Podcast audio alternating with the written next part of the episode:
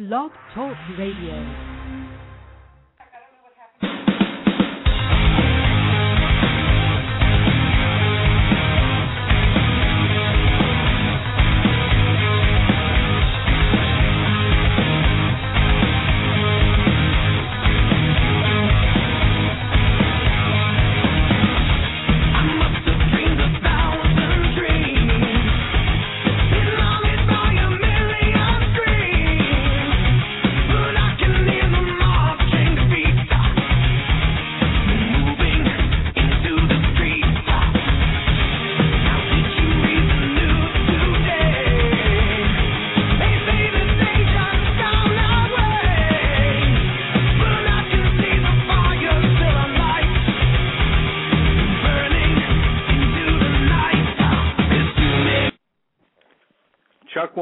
Good afternoon. This is your host, Chuck Morse, Monday through Friday, 1 to 2 p.m. Eastern Standard Time.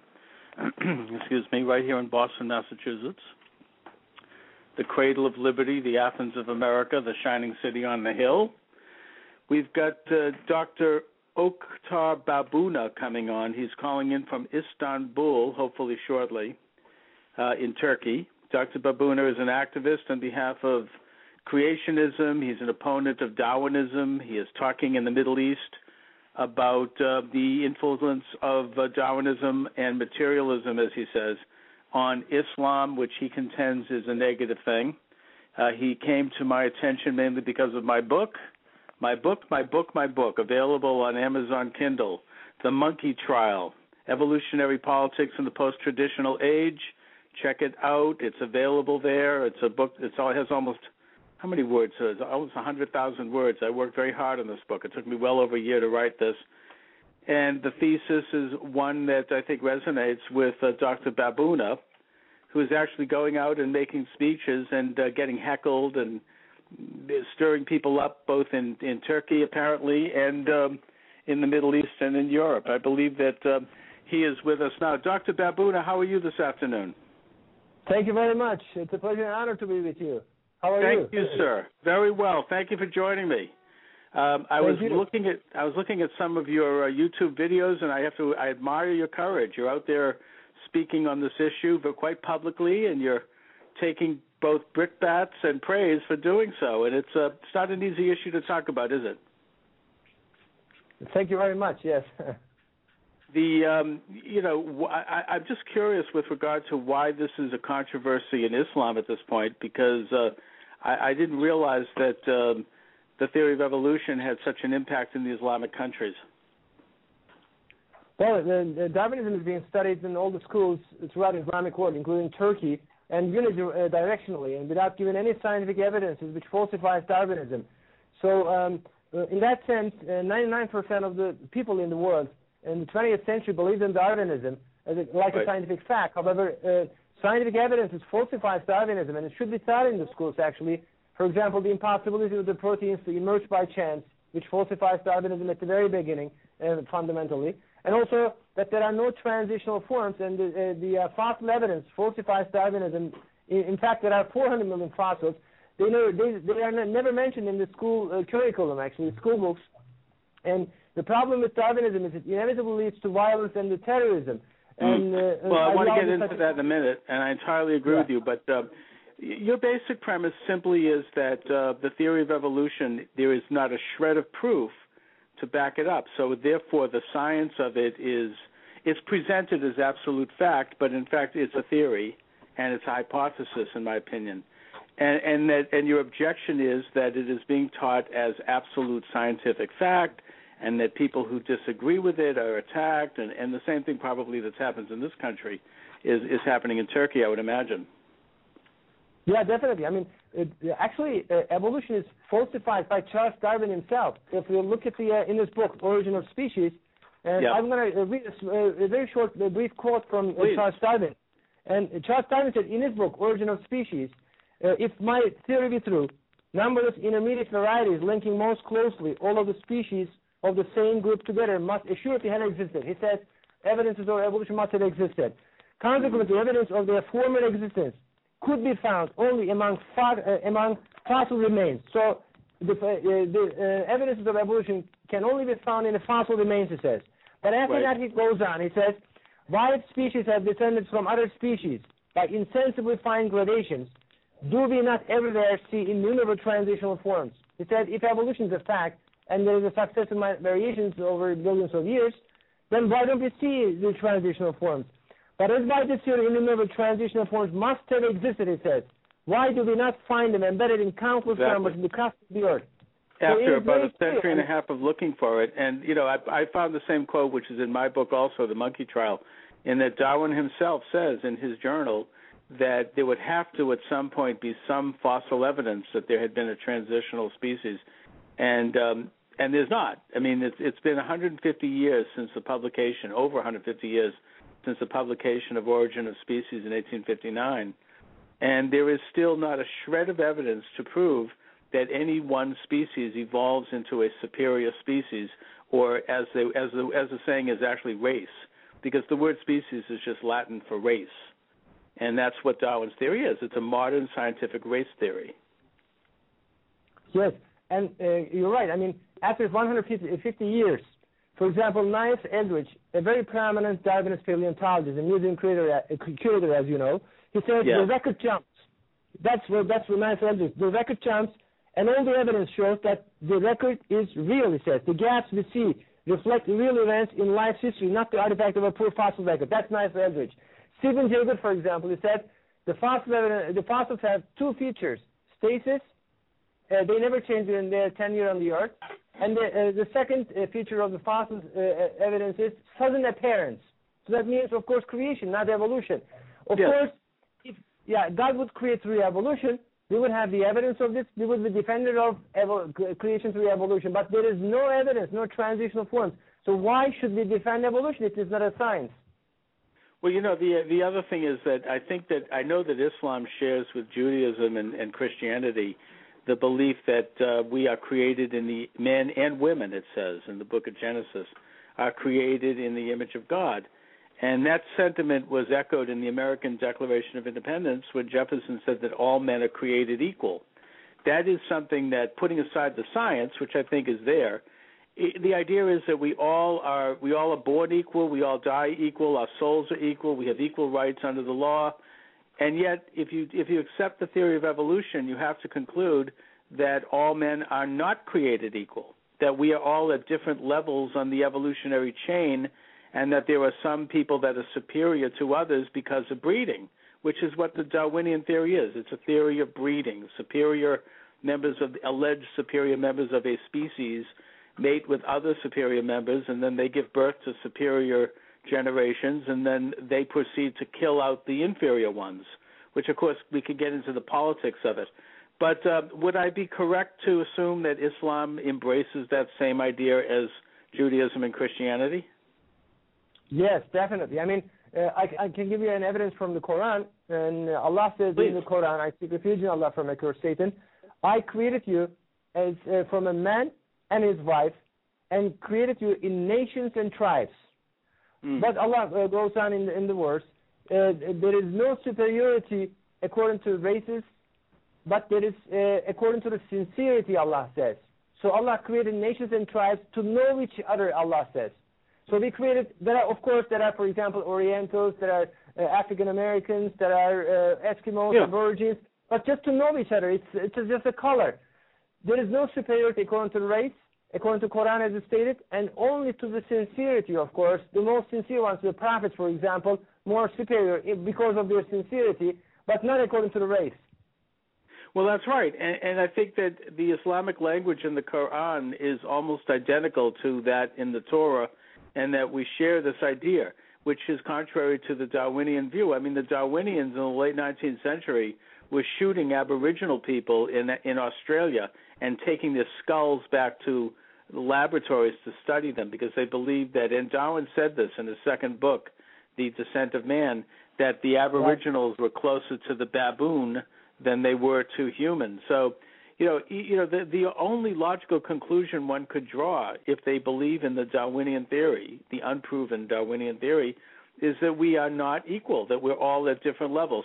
And this is where the politics comes in. This is what you talk about. This particularly interests me, Dr. Babuna, when you point out that uh, this is a it's it's a it's a philosophy of violence of war. It is a philosophy that was the undergirding of both the Nazi socialist and the communist movements, in that they believed and they believed it with all sincerity that it was their job in terms of the Nazis to evolve the species by creating a superior species, one that they called the Ubermensch. And in order to do that, they had to um, breed superior members, the blonde, blue-eyed members, to give birth to superior species, and at the same time isolate and eventually annihilate inferior members of the species who were contaminating the the superior ones. And then, of course, Marx took the idea and ran with it and applied it to social organizations that we would evolve into, you know, first capitalism and then socialism and then eventually the ultimate goal, which is communism, which all men would give up their individual identity and we would become an international beehive. So, you know, this is a very political idea, which I think goes to exactly why much of our elite establishment embraces it so fervently. It's the very cornerstone of their faith. You're, you're definitely you're completely right. You have very powerful evidences. You're right. I mean, for example, Adolf Hitler said, "Take away Nordic Germans, nothing remains but the dental apes." And he used, he used uh, Darwinism as the so-called scientific justification for bloody Nazi and uh, fascist ideologies. Because, as you say, Charles Darwin said in his book, The Descent of Man, he said, at some future period, not very distant measured by centuries, the civilized races of man will almost certainly exterminate and replace the savage races throughout the world. And according to Charles Darwin, as you know, the white uh, European man was the most evolved animals, and all other uh, races, blacks, Aborigines, Pakistanis, including Turks, are lower races close to monkeys, and will be hmm. exterminated. And these ideas, of course, were taken from Charles Darwin and applied into the fascism and Nazi ideology as fascism, a struggle between the races, and into the Marxism by Karl Marx as the yes. struggle and fight between uh, classes, and he used Darwinism as the, uh, the dialectics of the nature, and uh, he built on the Marxism on top of that as dialectics of the history, and he used Darwinism as a so-called scientific justification of Marxism. In, for example, uh, Karl Marx said in one of the letters to he wrote to Engels, "This is the basis in natural history for our view." And he yes, mentioned, I, uh, I have that in my book too. Yeah. Okay, yeah. my guest is Dr. Oktar Babuna from Istanbul. We were talking about uh, the influence of Darwinism right now in the Islamic world, and that uh, Dr. Babuna has been giving a lot of public speeches both in Turkey and in Europe. Uh, you're welcome to join the conversation. 347 327 9849. That number again is 347 327 9849. Please stay tuned.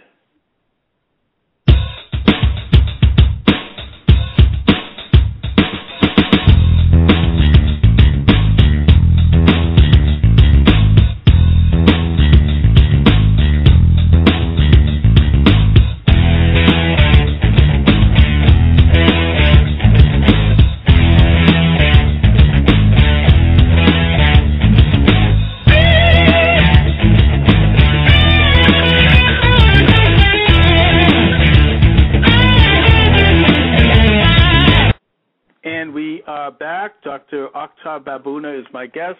Uh, this being a news driven program, I should mention a breaking story here. Suicide bombing at U.S. Embassy in Turkey kills two. Turkey's prime minister says at an outlawed Marxist group is responsible for a suicide bombing in front of the U.S. Embassy in Ankara, which killed the bomber and a Turkish security guard. Just uh, thought we would uh, announce that. I don't really. We could maybe develop the story um, as as the program proceeds. Dr. Oktar Babuna is my guest. Uh, Dr. Babuna, you are going around and speaking on this topic quite vociferously, and I really admire that. Can you tell me how people are responding to you? Well, actually, uh, it's uh, it's a long struggle of Mr. Adnan Oktar Harun Yahya from Turkey since 30 years, and mm-hmm. we uh, we sent uh, mailed hundred thousands of copies of Atlas of Creation throughout the world to prominent uh, academicians to the universities, politicians in Europe and in the United States, free of charge. And that had a lot of impact. And I gave more than 1,000 conferences in major universities in U.S., U.K., Europe, Germany, Far East, Indonesia, Malaysia, Israel, Australia, Japan.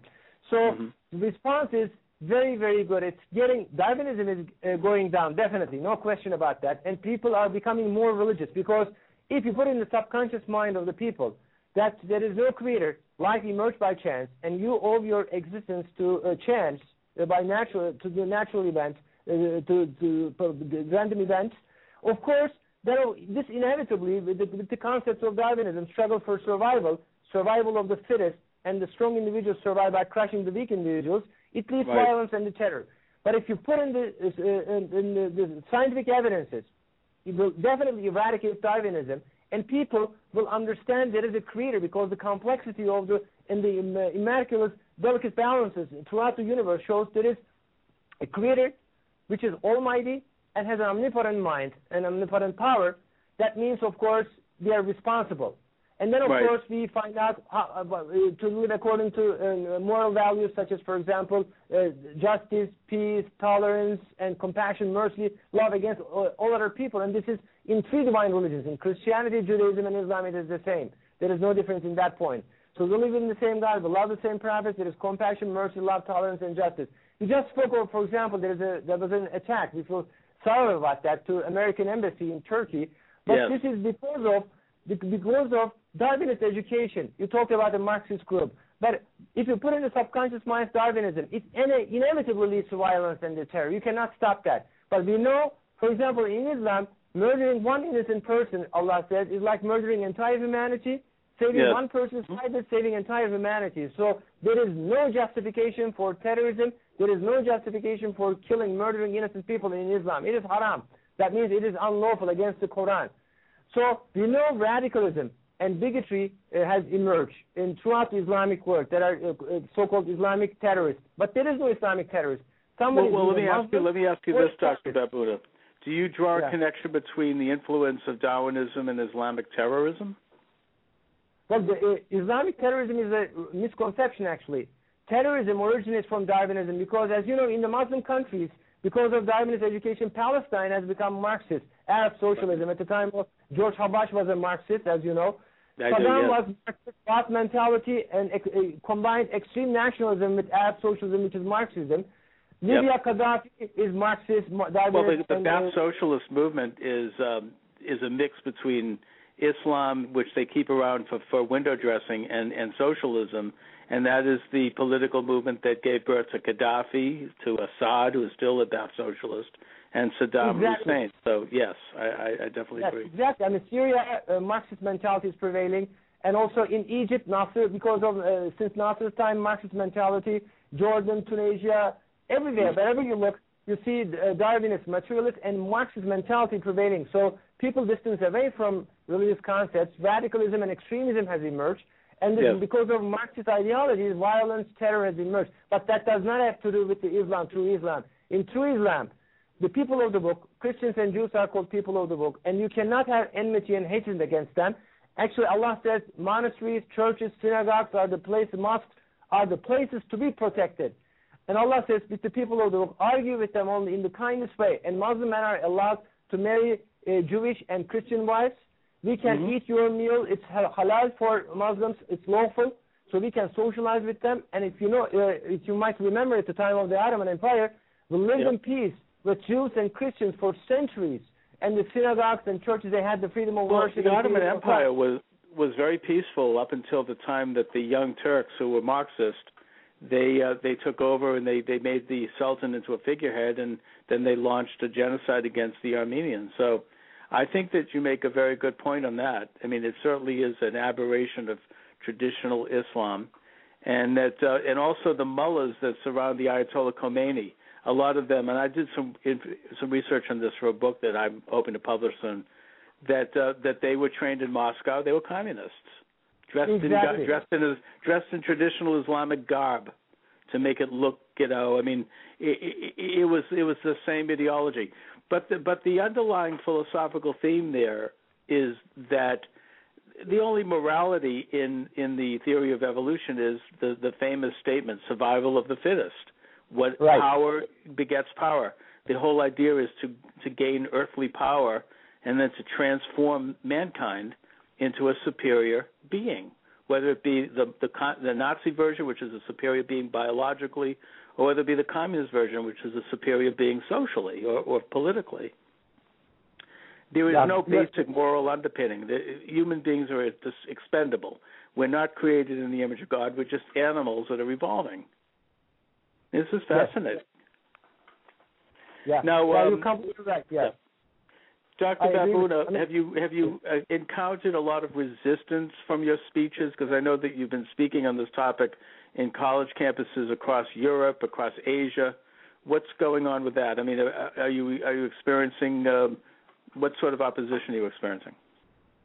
Yes, uh, you're right. I mean, at the, at the beginning we had a lot of opposition, but now it's getting weaker and weaker, and it becomes much more powerful because we give scientific evidences. I mean, for example, if uh, if I talk about Darwinism, we talk Mhm. about proteins. For, of course, uh, we check if the proteins can emerge by chance or not. If for a single protein molecule to emerge by chance, it is impossible. There are trillions of different protein molecules in the millions of species. And uh, out of these trillions of, of protein molecules, single protein molecule cannot emerge by chance because other proteins, at least 100 enzymes, proteins, must exist to produce proteins. Proteins can only be produced by proteins. This is not enough. DNA must coexist because right sequence of the protein is coded in the DNA. This is not enough. Energy is required in mitochondria. The energy organelle of the cell must exist. A complete living cell must exist to produce the first protein, and this is a fatal blow to Darwinism. So if you give scientific evidences, people are convinced very easily.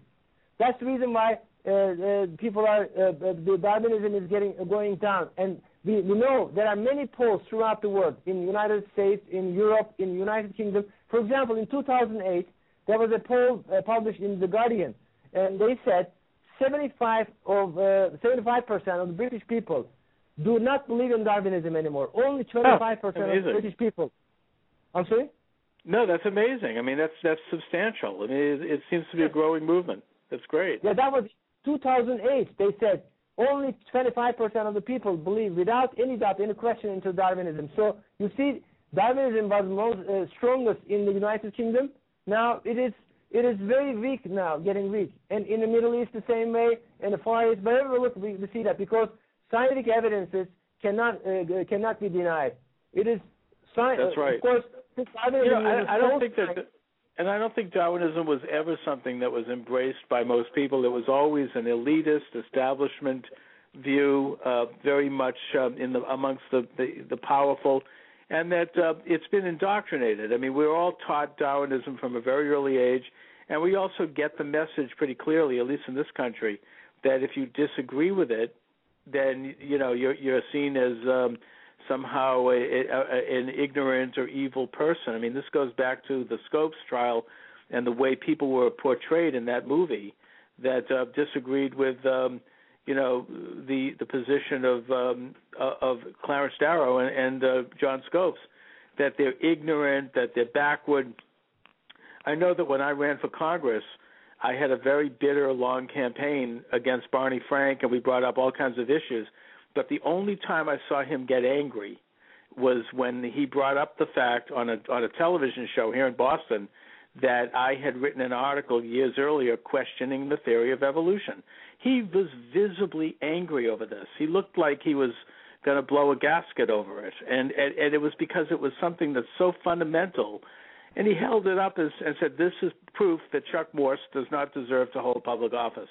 He believes this. I mean, this is like, you know, and unfortunately, a lot of people believed him. You know, they were like, "Yes, isn't that? It was shocking. You know, it's it's like a scandal."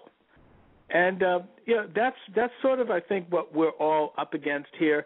But when you tell me that more and more people are actually taking a look at the science of this and seeing how bizarre it is, I mean, the idea, first of all, that man, that human, that life in general somehow just popped out of nowhere because of the colliding of two inanimate objects, and then somehow out of that life evolves these complex creatures just by by mating.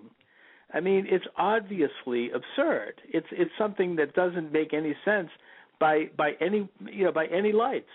So you know you're doing a great job, I think, uh, in terms of exposing this. And I, it looks to me like you're having a lot of influence, and I really appreciate that. Now, do you have any books out that you'd like to talk about, or where can people get information about you and your work?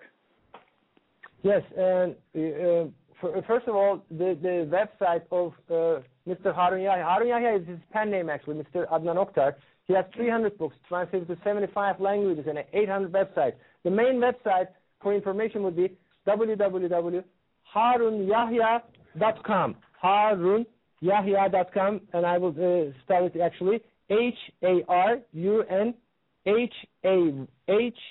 Uh, I'm sorry, H A R U N Y A H Y A. HarunYahya.com. They can, uh, our uh, brothers and sisters there can download his books uh, free of charge. All the, and hundreds of documentaries and 300 books and uh, some of them are science, politics, and uh, religiously related, actually. So um, they can read them, increase their knowledge, and uh, please spread this truth to other people because Darwinism is not an innocent ideology. It's it's actually a religion. Now I want to read a quote from Richard Dawkins. Actually, Dawkins please. said before Darwin, before Darwin, it was difficult to be an intellectually fulfilled atheist, and Darwin made it easy to become an intellectual atheist. And that is the reason why Darwinism is defended against so many scientific evidences. And there is a, yes. you know, as you, as you uh, uh, talked about a little while ago, there is a Darwinist dictatorship. Of course, uh, we know that, and in some in the schools, for example, people are against Darwinism. They are expelled from universities. They, you know, in the in the media, they are being attacked. That is true. There is a Darwinist dictatorship to protect Darwinism nonsense as like right. a religion and an ideology. But with the scientific struggle, it can be eradicated. And that's the reason uh, uh, our alliance is very important. Alliance of the Christians, Jews, and Muslims coming together. This will solve all the conflicts actually in the Middle East, everywhere. It will bring a golden age. It will bring uh, progress in science, technology, and arts. and eradicate this ideology of violence and the terror and the bloodshed. In the 20th century, everybody suffered from that. World War One, World War Two, communism, fascism, and, and then uh, racism, anarchism, terrorism, all founded upon the concepts of Darwinism. However, yes, in three divine religions, there is compassion, mercy, love, tolerance, justice. What is that we cannot share? There is enough land for everybody in the world. So let's ally together. Even the unbelievers are uh, they, they are the first class citizens. Of course, nobody can force anybody to believe in anything. So with our alliance, good people coming together like yourself, for example, thank you very much doing this program. It is very good actually. And thank so you. we will live in peace, in uh, compassion, mercy, love, and everybody will happy be happy from that. No, look at it. I mean, I think first of all, we have to realize that in the United States, um, Darwinism, the theory of evolution, that is the state religion. It's legal here. That was declared as such by the Supreme Court in several court cases and by the state of uh, first by the state of Tennessee and then eventually by the Supreme Court. And the way they did this in the United States was that they simply declared Darwinism as a science, not as a religion, and therefore it is the legal doctrine. It's the official creation story in the United States, and to to to oppose it is actually, um, at least certainly in our school systems and in our public schools, you're, you're going against the law now. You're not allowed to present any alternative creation theories. There's only one creation theory, and that's the theory of evolution. Um, but uh, but what you're saying is that uh, that that in spite of this kind of um, monopoly, if you will, on, on this particular point of view, people are beginning to question it. I've advocated in my book that that uh, the theory of evolution be taught as a philosophy and creationism also be taught as a philosophy, not as a religion, and let them be let let students take a look at the two different philosophies and let them compare and contrast them and let them argue about it rather than trying to insist that Darwinism is science when there's not a shred of proof. And um, I think that uh, that seems to me generally to be where things are going. I hope it is.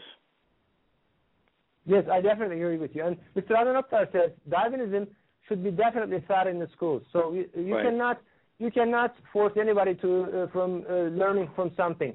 He says also Marxism should be taught in the schools, fascism should be taught in the schools, Sa- Satanism, Buddhism, and all three divine religions should be taught in the school. But if you teach Darwinism in detail, for example, they can he says they can put it like 100 pages uh, talk about Darwinism, and then only three four pages for uh, evidences which falsify Darwinism is enough for impossibility. Well, I don't even think they have that. Chance. I'm sorry. I mean, there's not even that much in in, in the, the school system in the United States. There's just no questioning it at all. It's just presented as hard science. People are taught know, this yeah. is how the world began, and that's that. I mean, there's uh, to question it is still a big, big taboo. As I found out, it's just uh, it's just not done. Now, uh, the the theory of evolution has has made major inroads in in religion, certainly in Judaism and Christianity, and I would imagine Islam as well. I mean, how are they doing that? Well, uh, there is nothing about evolution in the Quran. There is always examples of sudden creation in the Quran. For example, the transformation of uh, Moses' staff and when he throws this on the, on the ground, it transforms into a living snake all of a sudden with the word be of God. And then Jesus gives the shape uh, uh, to a mud like a bird and breathes into that in the Quran. It's stated and it transforms into a living bird. And then and their angels are created. Of course, they, they are not created through evolution. There is nothing about evolution in the Quran. Mm. What some Muslims uh, fall into the trap, they see Darwinism as a majority and they try to find a middle path in between Darwinism and Islam, and they try to twist uh, by trying by twisting the, some verses in the Quran. They try to put evolution in the Quran, but there is nothing about evolution in the Quran. And we know yeah. this from the scientific evidence. There are 400 million fossils, 400 million fossils, more than enough. But there are no transitional forms, no pathological, asymmetrical transitions. You know, it's it's quite it, that's quite a statement, I suppose, for a Muslim. You could say, exactly show me where in the Quran does it mention the theory of evolution, and and I as a Jew could say where in the Torah. I don't know if I could get away with that in my community, but uh, where in the Torah does it say the theory of evolution? It says that uh, we have, and by the way, science. A lot of geneticists now say, speaking of science, that they believe that all of mankind is descended from one mother. They call it the mitochondrial Eve, and more recently from one father, whom they call the Y chromosome Adam.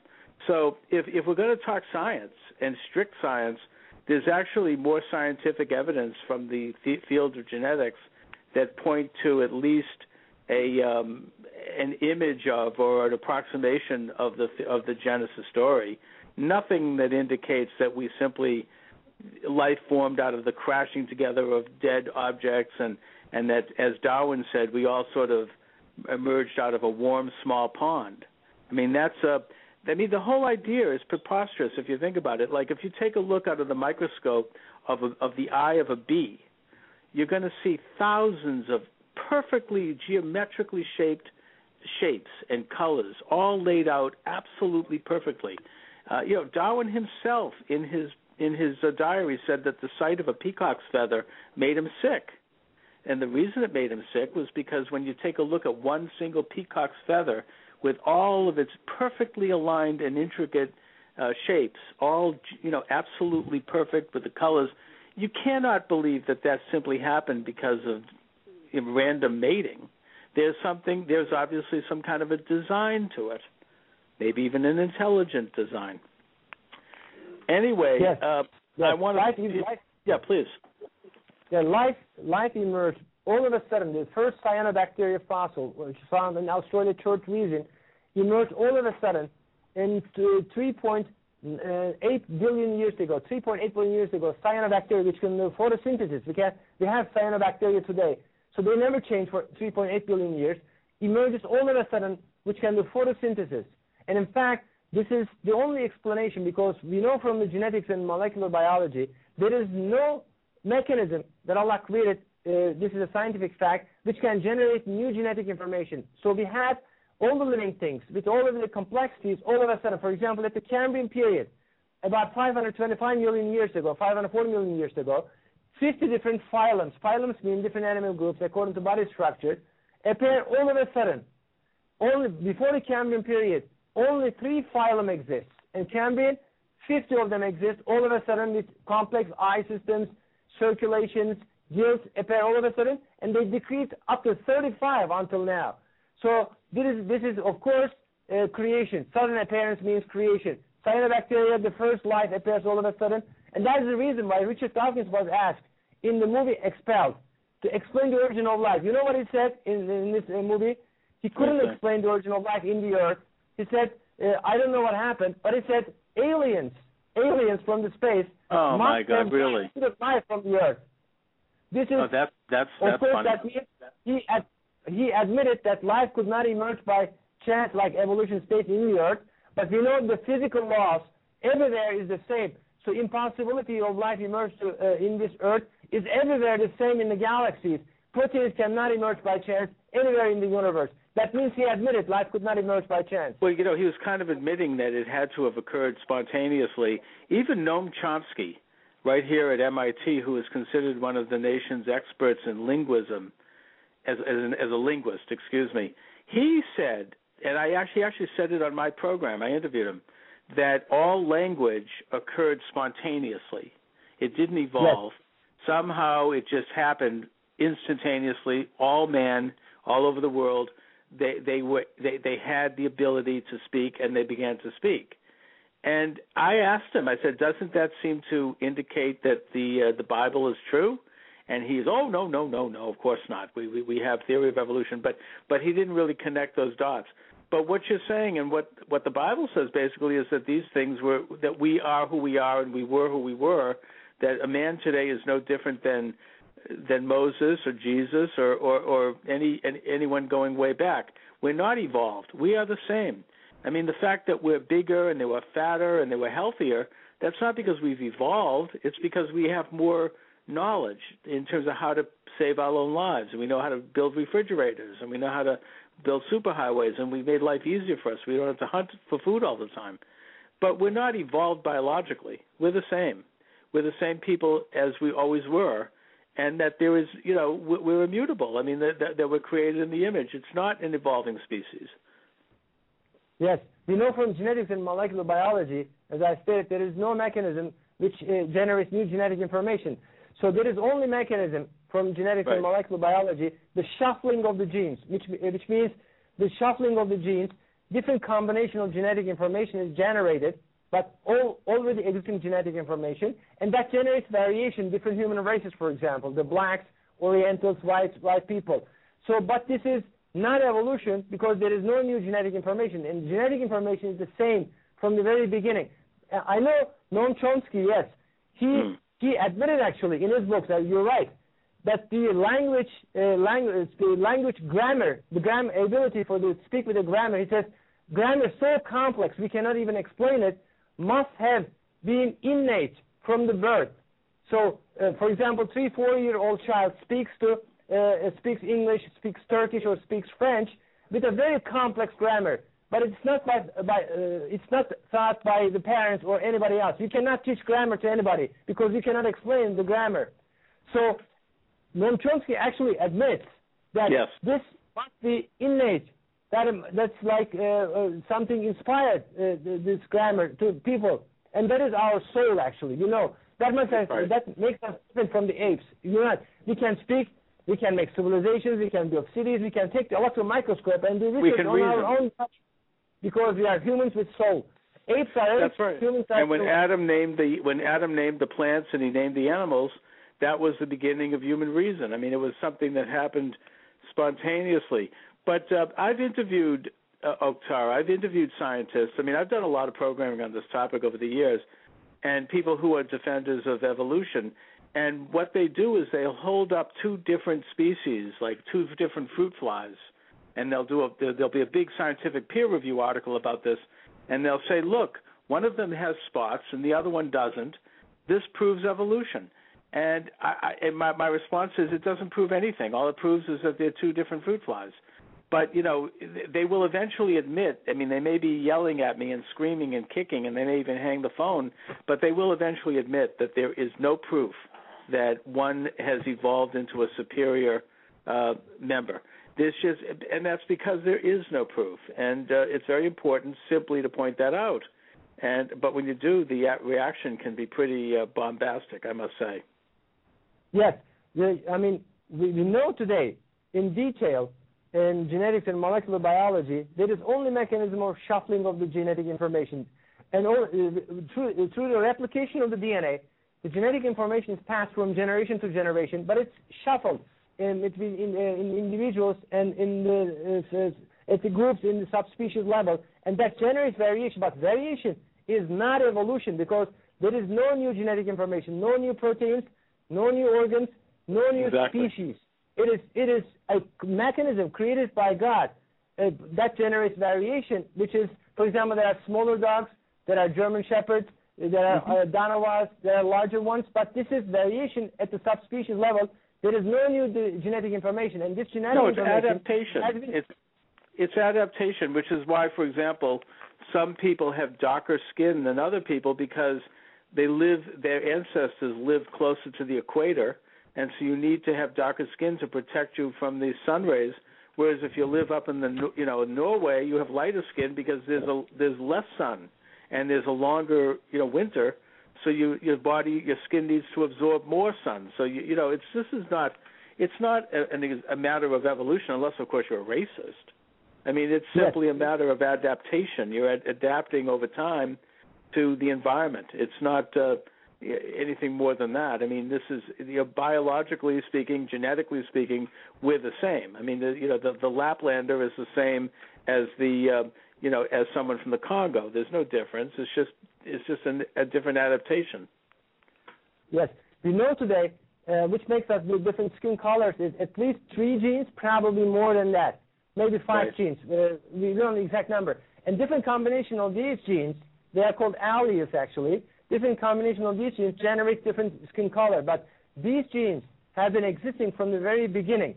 There is no mechanism that can generate new genetic information. There is only replication and shuffling of the genes, and this genetic information, which may give the skin colors, has been existing from the very beginning. Of course, this is not uh, evolution. And adaptation is there is mechanisms of adaptation created. We know this genetically also today from molecular biology. For example, if you put a bacteria in an environment where there is glucose, the bacteria uses, they called operons actually, uh, the gene groups close together, which metabolizes glucose. But if you take this bacteria, for example, E. coli, put in another environment where there's only lactose but no, no glucose, this bacteria shuts down the genes which produces the enzymes to metabolize glucose, and instead it uh, opens up another genetic uh, uh information which uses lactose as a metabolite, metabolizes lactose, produces the proteins, enzymes which metabolizes lactose. This is called adaptation. But the mechanism of adaptation is the, this genetic information which produces the proteins metabolized to glucose and lactose exists from the very beginning. It only shuts, on, uh, shuts off uh, or, or on uh, when, when there is an environment there is glucose or lactose. But this right. is not evolution. This is a beautiful mechanism created by God.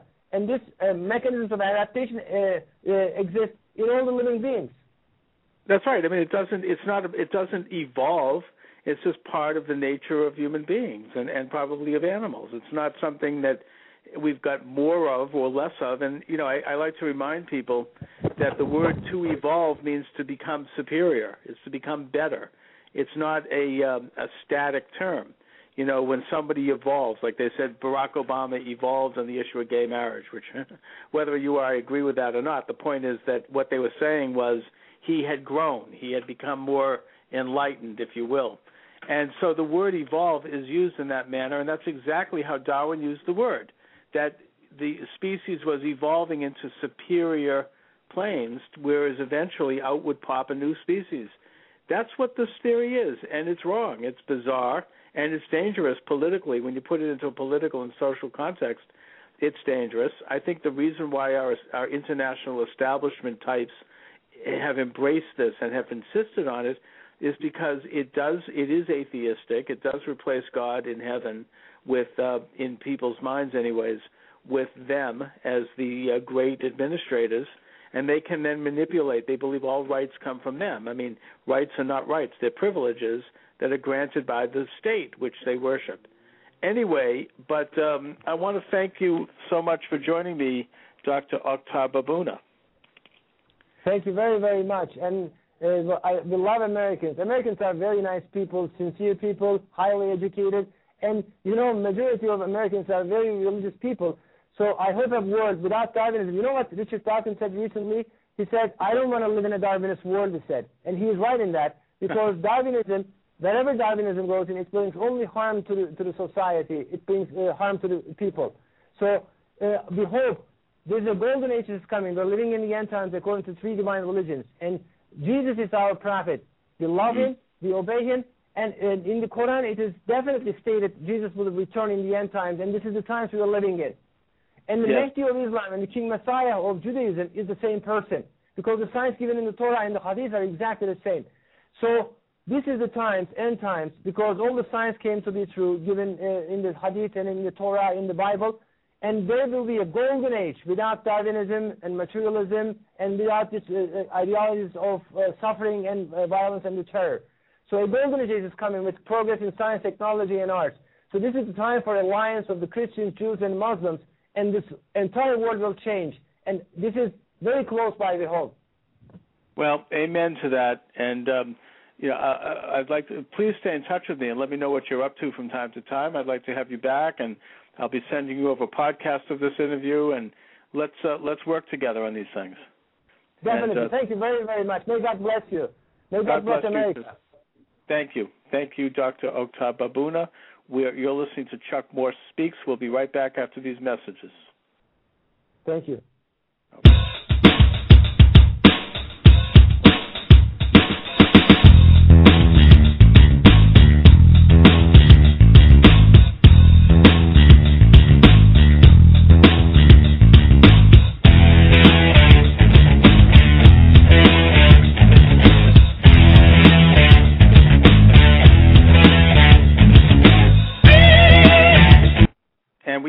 347 327 9849. 347 327 9849. If you'd like to get in on the final segment, I want to thank again Dr. Oktar Babuna for joining me from Istanbul. Um, Dr. Babuna, in case you haven't noticed, is an activist on behalf of creationism. He's an opponent of Darwinism. He is speaking in his own home country of Turkey and in Europe at colleges, and he's uh, talking to people about simply the fact that the, the theory of evolution is not proven, it's not hard science, and once one comes to that conclusion, then it opens up possibilities in a lot of other areas as well. And of course, I want to take a quick opportunity to mention my book, my book, my book, The Monkey Trial Evolutionary Politics in the Post Traditional Age, now available on Amazon Kindle. It's only $3.75. I shouldn't say only, that's actually a lot of money. But $3.75, you can order it, and it comes right to you into your Kindle uh, or any other Android device. And also, there's my latest book, which is um, The Counterfabians Republicans in the Age of Obama. This is my commentary on post election after the defeat of Mitt Romney this last November. And by the way, I mean, speaking of which, and that's also available on Amazon Kindle for two dollars and ninety nine cents. Um, the economic indices are not good. Apparently, people were just hit with a new Social Security tax. I wonder if those same people who are complaining about that and grumbling, I wonder, did they vote for Barack Obama? I bet you a lot of them did. Um, you know, elections have consequences. Had Mitt Romney won the election, we wouldn't be having these big um, increases in taxes because, or at least we would less likely have them. We might, but you know, it wasn't. It was something that at least he ran on uh, in terms of not having. And if he had been elected, he would have been. Uh, you would have had the Republicans in Congress empowered. We wouldn't be seeing them demonized as obstructionists and as um, causing gridlock. Instead, we'd be listening to them. They do represent their constituents and we wouldn't have this tax increase. We wouldn't see the phenomena. Uh, and I think this coming year we're going to see the effects of Obamacare and how much it's going to cost everybody. Um, I didn't read the article, but there was a headline in the Drudge Report that said that Obamacare is going to cost, according to the IRS, every taxpayer twenty thousand dollars a year. Let me just see if I can find that. Um, yeah, here it is. Um, this is from um, IRS cheapest Obamacare plan will be $20,000 per family. This is from CNS News today. In a final regulation issued on Wednesday, the Internal Revenue Service assumed that under Obamacare, the cheapest health insurance plan available in 2016 for a family will cost $20,000 a year. Now, that's not coming up right now because this is 2013, but um, I think that the bad news is going to become more apparent as the years go on and as these various things kick in. Now, that's again from President Obama's IRS. That's not some right wing group. It's not, you know, a conservative thing. This is the IRS saying this yesterday in a report. It says as follows Under Obamacare, Americans will be required to buy health insurance or pay a penalty to the IRS. The IRS's assumption that the cheapest plan for a family will cost $20,000 a year is found in examples the IRS gives to help people understand how to calculate the penalty they will need to pay the government if they do not buy a mandated health plan. Now, mandated health plan, I assume, is something that involves a plan that's been approved by the government. The examples point to families of four and families of five. Okay, well, I, may, maybe that's not a big increase from what they're paying now, but I have a feeling it is. Both of which the IRS expects in its assumptions to pay a minimum of $20,000 a year. The annual individual national average bronze plan premium for a family of five with two adults and three children will be $20,000, the regulation says. Bronze will be the lowest tier health insurance plan available. In other words, it could be more than that under Obamacare after silver, gold, and platinum. Under the law, the penalty for not buying health insurance is supposed to be capped at either the annual average bronze premium, 2.5% of taxable income, or $2,085 per family in 2016 which doesn't seem to well i mean i don't know if that's a far cry from twenty thousand dollars even though at the beginning of the article they say that it would be pegged to the bronze plan which they say is twenty thousand dollars. So that's a little confusing. The whole thing is confusing. In the new final rules published on wednesday irs set in law the rules for implementing the penalty americans must pay if they fail to obey obamacare the mandate to buy insurance. To help illustrate these rules, the IRS presented examples of different situations family might, families might find themselves in. In the examples, the IRS assumes that families of five who are un, uninsured would need to pay an average of $20,000 a year to purchase a bronze plan in 2016. Using the conditions laid out in the regulations, the IRS calculates that a family earning $120,000 a year that did not buy insurance would need to pay the penalty, and that penalty would be um, twenty two thousand four hundred dollars in 2016. For those wondering how clear the IRS calculations of this new penalty rule are, here is one of the actual examples, and then the article goes on to give various examples. Um, you know, to my way of thinking, this is a little confusing, but nevertheless, it's going to be kicking in in its full force in 2016 as opposed to now, which uh, brings up an issue of how Congress and uh, crafts laws. I mean, you would think that um, by conventional standards, if they were going to pass a law, the law would take effect immediately or very or as soon as possible, as soon as the regulations and the actual agency could be drawn up, which could be I don't know three months, six months, not five years later. I mean, it seems very deceptive to me that they would would do this and they would sort of implement it in in in tiers. Uh, it, doesn't give people a chance to really know, first of all, what they what they were voting for, because they don't actually feel the results. A more honest situation would be for people to feel the effects of a law immediately or as soon as possible, so they can then know whether or not they would support it. Um, in the words of Attorney General Harry Daugherty, who served in the Coolidge administration, the best way to get rid of a bad law is to enforce it. And that's what I think is going to start happening here. Unemployment rate is back up to 7.9%. Um, 8,500 8, Americans left the labor force in Obama's first term. Um, the um, they say 170,000 new jobs were created in January, but they also say here that 350,000 jobs were lost in January. So, you do the math. You know, I mean, it's sort of like interesting to me because I'm listening to NPR now a lot here in Boston now that all the other talk show hosts were stripped off the air, and I heard an economist yesterday talk about this being good news. You know, somehow that uh, they're trying to give a positive spin to the fact that unemployment is now sitting at um, 7.9 percent.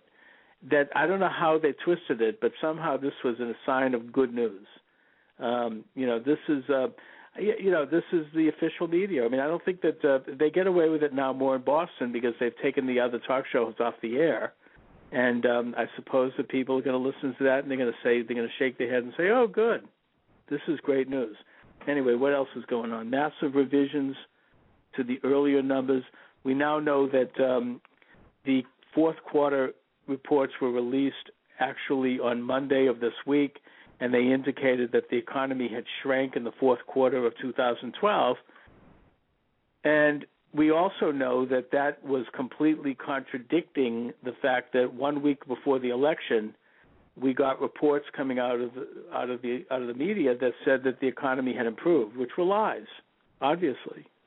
Uh, you know, they, I suppose that uh, the economists or, or people who wanted to not see the election affected, they waited until after the election. They waited until after the inauguration, and now here on a quiet news day, they've released the bad news, which is that the economy did not grow in the fourth quarter of 2012. It shrank. You know, the job numbers went up. Economic, the, the Dow Jones Industrial Average was stagnant. The gross national product went down you know the the, the general indice, economic indices were flat but you know i suppose that nationally they do what the boston globe and what they used to always do in boston and i've observed, been observing boston for over you know probably 20 years. They wait till after an election before they release the bad news. You know i mean just you know they they did this in the 2010 election here in massachusetts. It didn't happen in the rest of the country. Where you saw these great glowing stories about how wonderful the Massachusetts economy was doing and how businesses are expanding. And then after the election and after Deval Patrick is safely back in office, and after the Democratic congressional delegation, which is made up of cookie cutters, that they're all nicely ensconced, then in December, on a cold day, they release the truth, which is that the economy stinks, and they release the figures. But it was interesting how it was held uh, abeyance until after the election. That is typical of Massachusetts politics, but I think it's interesting that it's becoming somewhat of the norm nationally. Ultimately, I don't think they're going to get away with it. I think that the economy is going is, is facing some very difficult times, unfortunately, in these coming years, and uh, I predict that this time around. President Obama and the Democrats are not going to get away with they're not going to get away with blaming poor old George Bush that Bush has gone back to his ranch in Texas a long time ago, his his ecologically modest ranch and his correct ranch. And they're going to he's going to get the blame for it because he deserves it. His policies have been negative in terms of uh, improving an economy. He has continued his main cause, his main championing is how to raise taxes and how to increase the deficit by busting through the debt ceiling and printing, asking the Federal Reserve to print more money. There are going to be consequences for that, and they are going to be felt in the next couple of years. There's going to be, I think, an increase in unemployment. There's going to be more stagnation. And I think that this could mean that in the next midterm election, uh, people are going to say, okay, that's enough. We've had enough. And they're going to vote in, in, in large numbers against um, Democratic candidates and against Obama's candidates, and that'll be it. I mean, I, I, I mean, it's not something that any of us are happy about because we want to see the economy do better, but that that appears to be uh, the direction that things are going. Anyway, we're reaching toward the end of the program, so again, I want to take a brief opportunity to mention my books available on Amazon Kindle The Monkey Trial Evolutionary Politics in the Post Traditional Age, the Counterfabians, uh, Republicans in the Age of Obama, both available now on Amazon Kindle. Check them out. You can order them and you can download them onto any of your Android apps. Check out my blog site, chuckmorsespeaks.com. And I shall return, God willing, Monday at 1 p.m. Eastern Standard Time here in Boston. This is Chuck Morse. Have a nice afternoon, everybody.